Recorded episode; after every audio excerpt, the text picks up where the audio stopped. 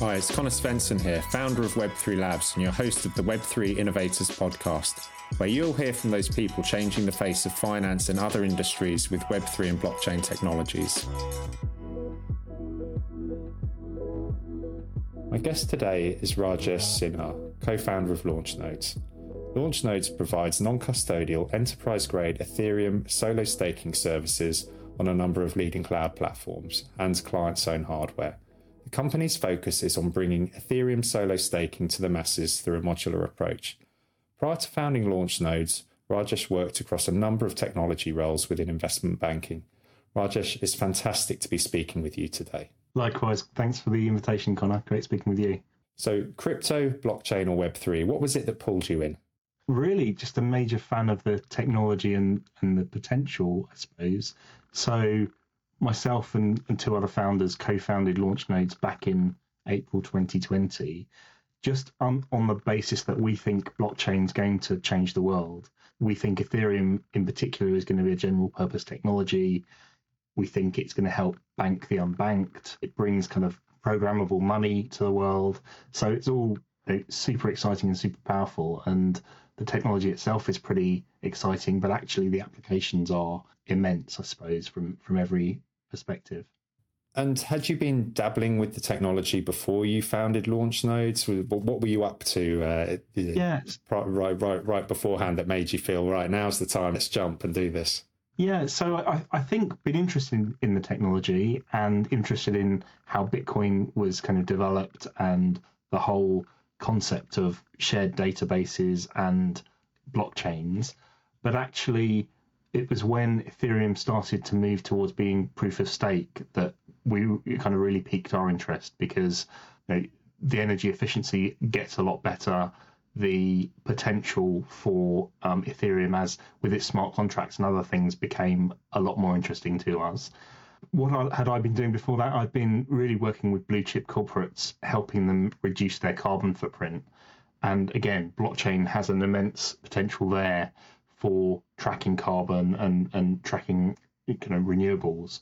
So there was a fit there, but actually, I felt and we felt that by making Ethereum much more accessible to people, you know, we could help growth of, of Ethereum as a blockchain.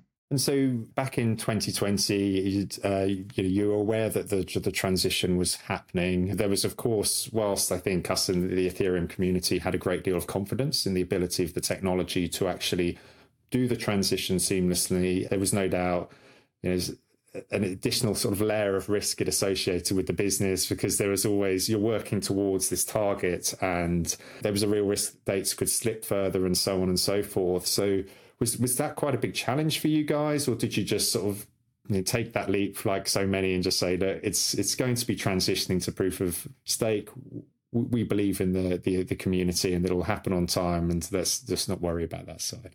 Yeah, so it, uh, that absolutely was a consideration and a risk, and you know we we kind of knew a lot of the development community and we knew how things were shaping up, and we had a lot of confidence in you know, the Ethereum community and developers. And I, I think actually it's a little known secret what a major technology achievement it was to switch from proof of work to proof of stake so seamlessly. There weren't major hiccups, there weren't major challenges, and it all just happened. It's almost like, you know, shifting a, a, a, a, huge kind of ship from, from one shipping channel to another without anyone noticing. It's an absolutely immense task, especially when you consider that most of the developers are working from home remotely. There is no CEO of Ethereum. It's it's a bunch of guys who are all working with the same kind of ambition and challenge. So we're kind of very fortunate to have been a small part of that.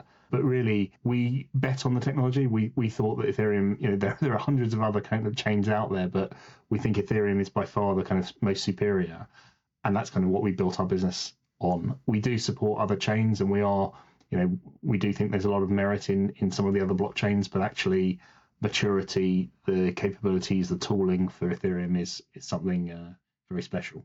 And thinking about the staking landscape more more broadly now, when when proof of stake was turned on for Ethereum, it's enabled people to get a yield on their ether by staking it.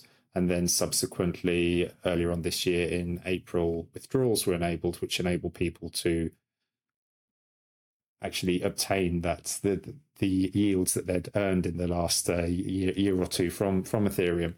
But for, for yourselves as a company, you're targeting a lot of corporates as well with this. And how, how do you see the sort of institutional landscape and business views of staking? Because I think for us who you know, have been involved in the Ethereum for a long time, you know, we're we're drinkers of the Kool Aid, as uh, our, you know Americans would say. You know, we we definitely have that belief there. But then there's that other side that staking's kind of it's quite a unique type of financial opportunity for businesses insofar as here's a way of you know, holding this still relatively new type of asset cryptocurrencies, but also having a what is the equivalent anyway of like a, a risk-free return, although you know I use those words somewhat cautiously there. Yeah, so uh, again, I think part of our role coming from you know, an investment banking background and, and working in TradFi, part of our role is to kind of bridge the two worlds of Web3 and crypto and traditional finance and kind of help people understand where there are opportunities. I think what we've seen over the past couple of years is most in- institutions have not delved into staking in any any major way because they don't have a mandate to.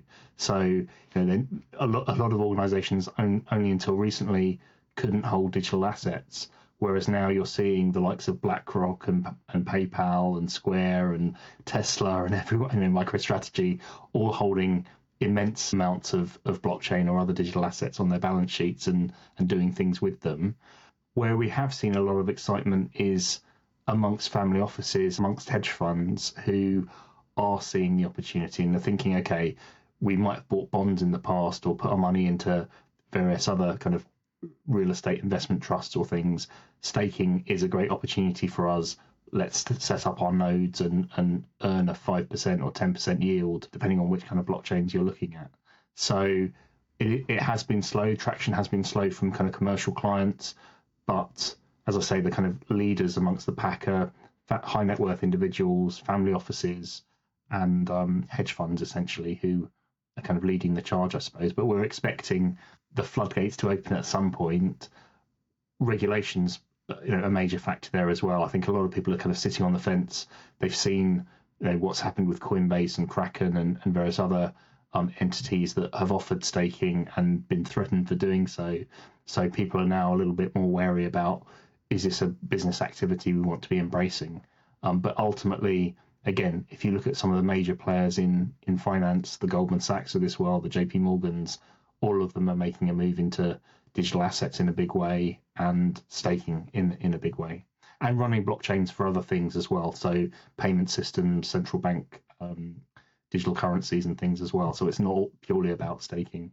But if we just just I suppose close off the conversation on the staking, then from the perspectives of those those folks such as family offices and hedge funds that you referenced there, for, for them it's more a, another diverse uh, income stream. Whilst it's kind of questionable, um, you know, how much the crypto markets are correlated with other markets. They're certainly not neutral in that respect, but that that's kind of the angle there for them, presumably.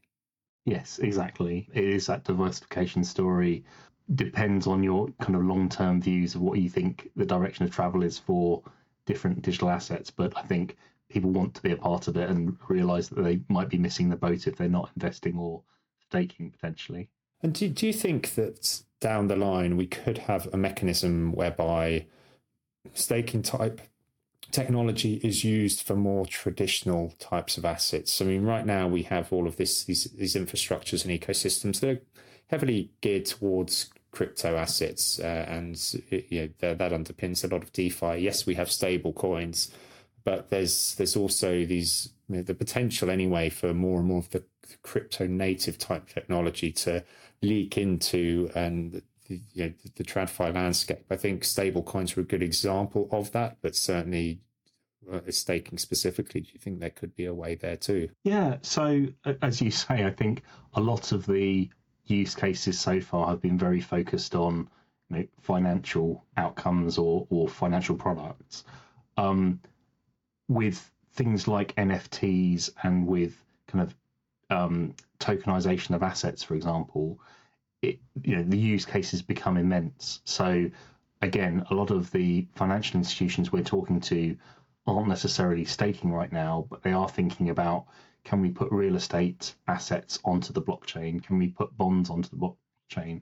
Can we put, you know, other assets, art onto the blockchain and allow people who don't have the, the means to buy a whole hotel to buy a room within a hotel or buy square foot of a stadium. So there's lots of you know exciting use cases which make a lot of sense and provide the traceability and provide the friction-free transactions from things like asset tokenization and private blockchains. Certainly, an incredibly interesting space, and I, I think that it's it's something that we're going to see more and more of in terms of if you think about the the average person who has no interest in crypto, but they just want a safe place to park their money they need these assets to look familiar. If they're cryptocurrencies, then it's a bit too alien for the people who don't have an interest in crypto or the exposure to the volatility that comes with it. 100%. Totally agree. And so with with Launchnodes now, you started off focusing on just Ethereum staking, but you've started to also be involved with other ecosystems as well, still tied in with the, the, the staking overall, but there's certainly been some significant work that you've been doing there, such as impact staking, and also I know the the recent uh, vote that uh, went very much so in your favour with Lido. These couple of things that you'd be happy to talk about here. Yeah, absolutely. A couple of things we love to talk about. So, firstly, on on the impact staking side, one of the things we wanted to do was to kind of do good with our company, not purely be a kind of financial play or it all be about you know market valuation of, of, of Launchnodes. So we set out quite early on to look at how we could use staking for good causes and to deliver kind of societal benefits, I suppose. So we've done some some work with Save the Children and with other kind of global multilaterals where um, we're taking staking rewards and using that to fund things like broadband in schools in Africa or using it to fund computer devices in in um, for, for Save the Children, and we're hoping to scale that up significantly. So we've just been awarded a grant from Lido to to build staking uh, impact staking into their protocol. So if you staked with Lido, you could then say, okay, I want a percentage of my rewards to go to a good cause, and, and you know we're we're massively appreciative of that opportunity, and we think it can have huge huge benefits. And the other side to that is we, as you say, we we very much started off as a solo staking service provider, I suppose, where we're not, you know, running a platform of nodes. We're not taking people's money and, and staking on their behalf. What we're doing is helping people to become solo stakers. But we realized quite early on that, you know, the 32 ETH that you need to become a solo staker for Ethereum is something of a barrier to entry. And to enable most, you know, as many people in the world to access staking, there are folks like Lido and Obol and Rocket Pool and various others who make it very straightforward to stake if you've got a small amount of ETH. So again, we're we're fortunate to have teamed up with Lido and we're hoping to kind of support decentralization across their infrastructure by offering nodes, particularly in, in Asia and Africa, where there isn't so much blockchain infrastructure and it helps to kind of decentralize the network. So those are kind of two of the most recent developments from our side. I think it would be helpful as well to dig a little bit deeper into impact staking as well for people, because certainly how I understand it, it does kind of change the funding model as well that's available insofar as you're not actually donating funds to causes. It's it's in a it's kind of like holding an amount of value in escrow or rather than actually giving the funds. That's exactly right. So, uh, and and thanks for kind of coming back to it because it is, as you say, a kind of radical change to the way that causes can be funded. If you, as a as a potential donor, thought, okay, you've got a thousand dollars and you wanted to give it to a good cause, instead of giving it to a good cause, you could stake it and use the rewards that are being generated from that thousand dollars to fund the good cause. And at the end of a year or two years or five years, you could take your thousand dollars back.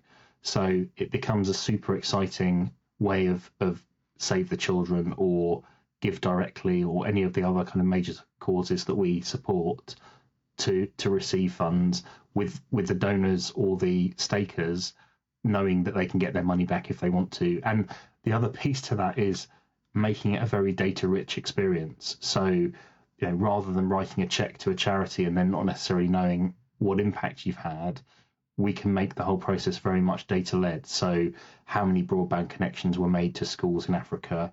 Um, how many trees were planted in a particular region? How many children had their lives improved with Save the Children? So, by feeding that data back in, you can make very informed decisions about where you want your staking rewards to go as a as an entity or as, as an individual. So that again is uh, quite exciting. And I think too that the, these are some of the most interesting areas in terms of how Web three and blockchain technology is actually impacting you know the, the world in these regards, and that it, it provides these new models to actually pro- provide funding here in a way that gives this sort of transparency that just simply is wasn't there previously with these sorts of things. So the team have got a lot on their plate anyway right now with this uh, the the impact staking work and working with Lido. Uh, but but what are kind of the the other initiatives that you're thinking about and focused on over the next few years? As you, as you say, we do have a pretty busy roster of activities. The other key thing that we're kind of doubling down on is we know that it's technically quite challenging for people to stake Ethereum themselves. And so, what we're aiming to do is to make that user experience much, much more straightforward and much simpler while still giving people the control over their nodes and not making it a kind of staking as a service offering. So, we're kind of focused very heavily on providing a user experience and a user interface to staking that we may well open source, and we've got plans to kind of make that available on a widespread basis. So anyone who wanted to stake doesn't have to, you know, understand the the innards of Google Cloud or command line interfaces, but have a very straightforward way to to stake with a with a client software that that they're happy to use. So we're engaging across the kind of Ethereum community to kind of make that happen it's early early days for that, but we think that will help change the game.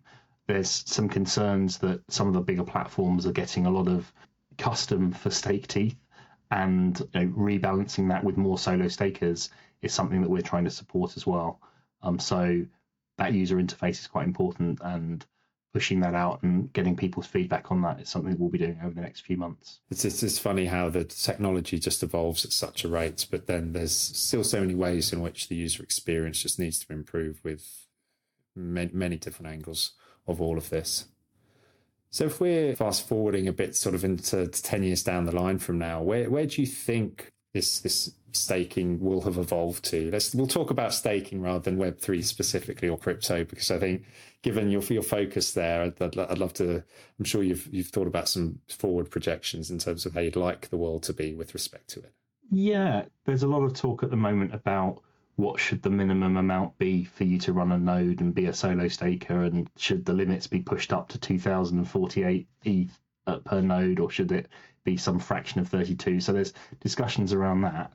I mean, from a from our perspective, we'd like staking to be very widespread. We'd like people to be able to do it, say, on their mobile phone and on on very simple, straightforward devices. We're seeing a lot of progress around the nodes that people can run, not necessarily having to be kind of full nodes with all the kind of legacy history of the entire blockchain, which you know, takes up terabytes on a on a server. So having more lightweight clients and allowing people to stake from their home on their home broadband very easily is progress as, as we see it.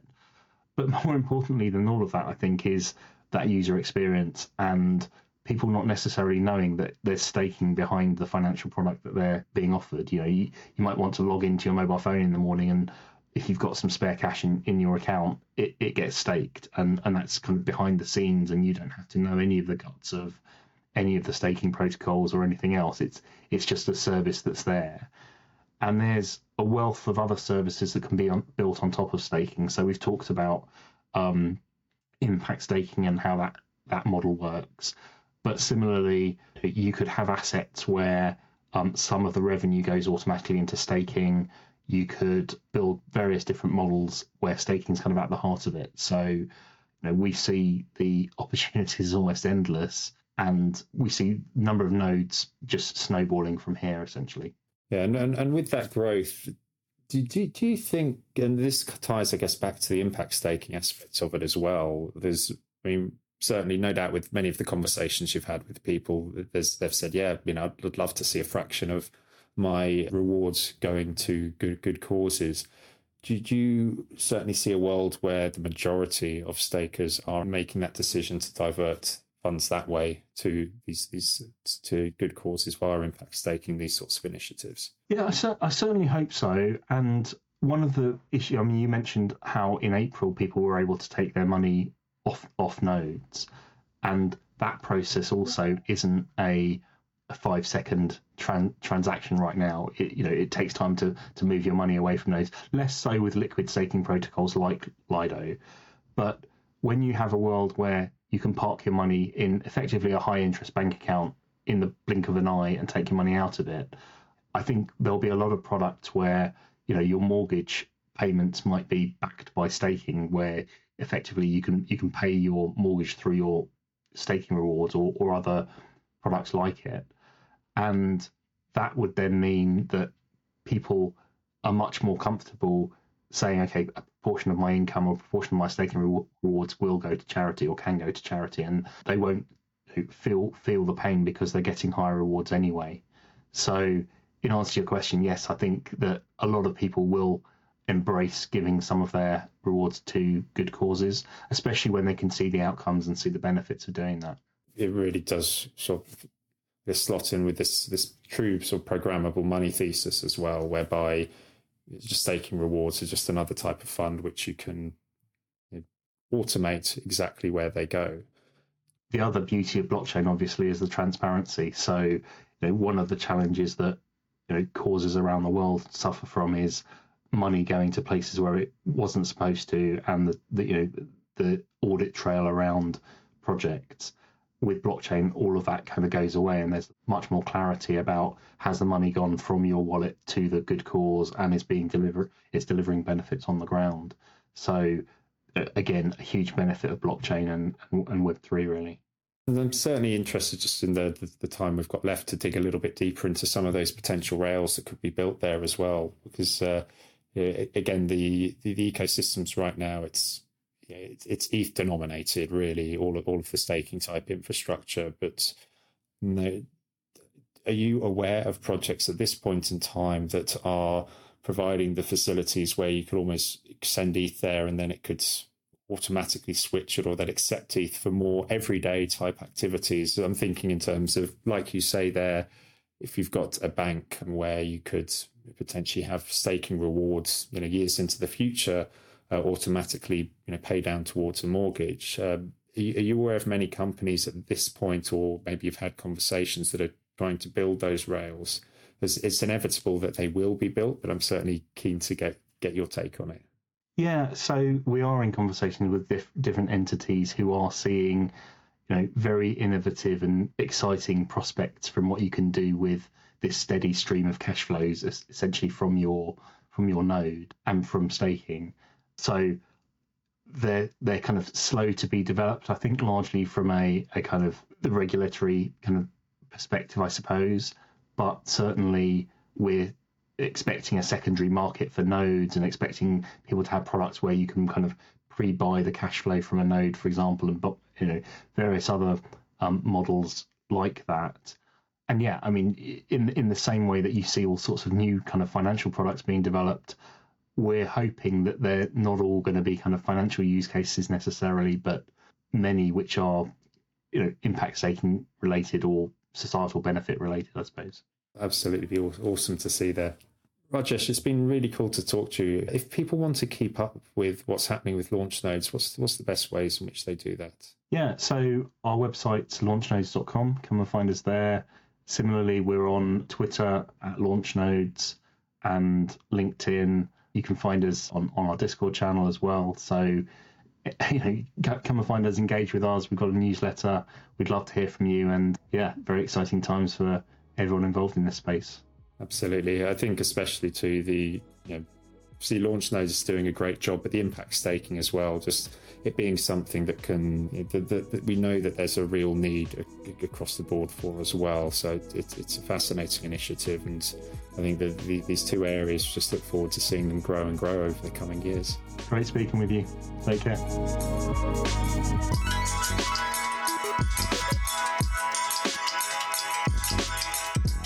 Thanks for listening to this episode. I have a quick favour to ask. If you enjoyed this podcast, please subscribe to it. Leave a five star rating and review it, even if it's just a few words. We'd love to hear from you, especially if you're listening on Apple Podcasts. Thanks. Until next time.